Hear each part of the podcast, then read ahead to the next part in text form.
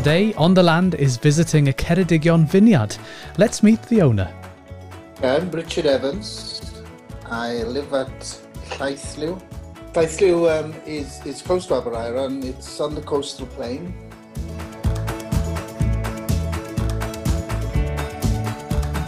We have 15,000 vines of different varieties. We have Rondo, Regent, Solaris, uh, Orion, Pinot Noir, Bacchus. We started with German stock vines and now we've got French variety vines also. We produce five varieties of wines red wine, mainly from Rondo, white wine, mainly from Solaris, Orion, rosé. The sparkling normally comes from Orion, and the rosé again is a blended sparkling wine.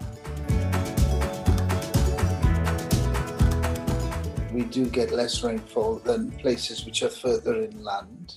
Our temperatures are um, kind of ameliorated by the sea, so we don't get the frosts, although we do suffer frost because we're at the bottom of the valley between the Midir River and the Aeron. We do have our issues with wasps, dampness, but it's like if it's a good year, the wine tastes great. The soil around here is very acidic, so we do tend to put lime down to make sure that we keep the alkalinity in, in the soil.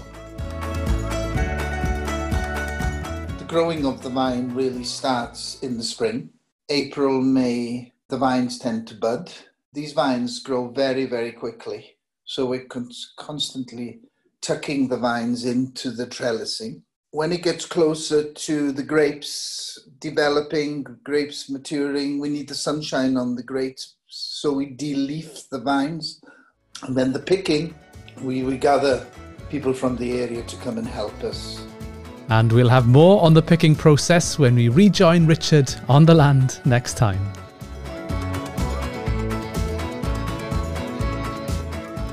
On the Land is supported by the Audio Content Fund.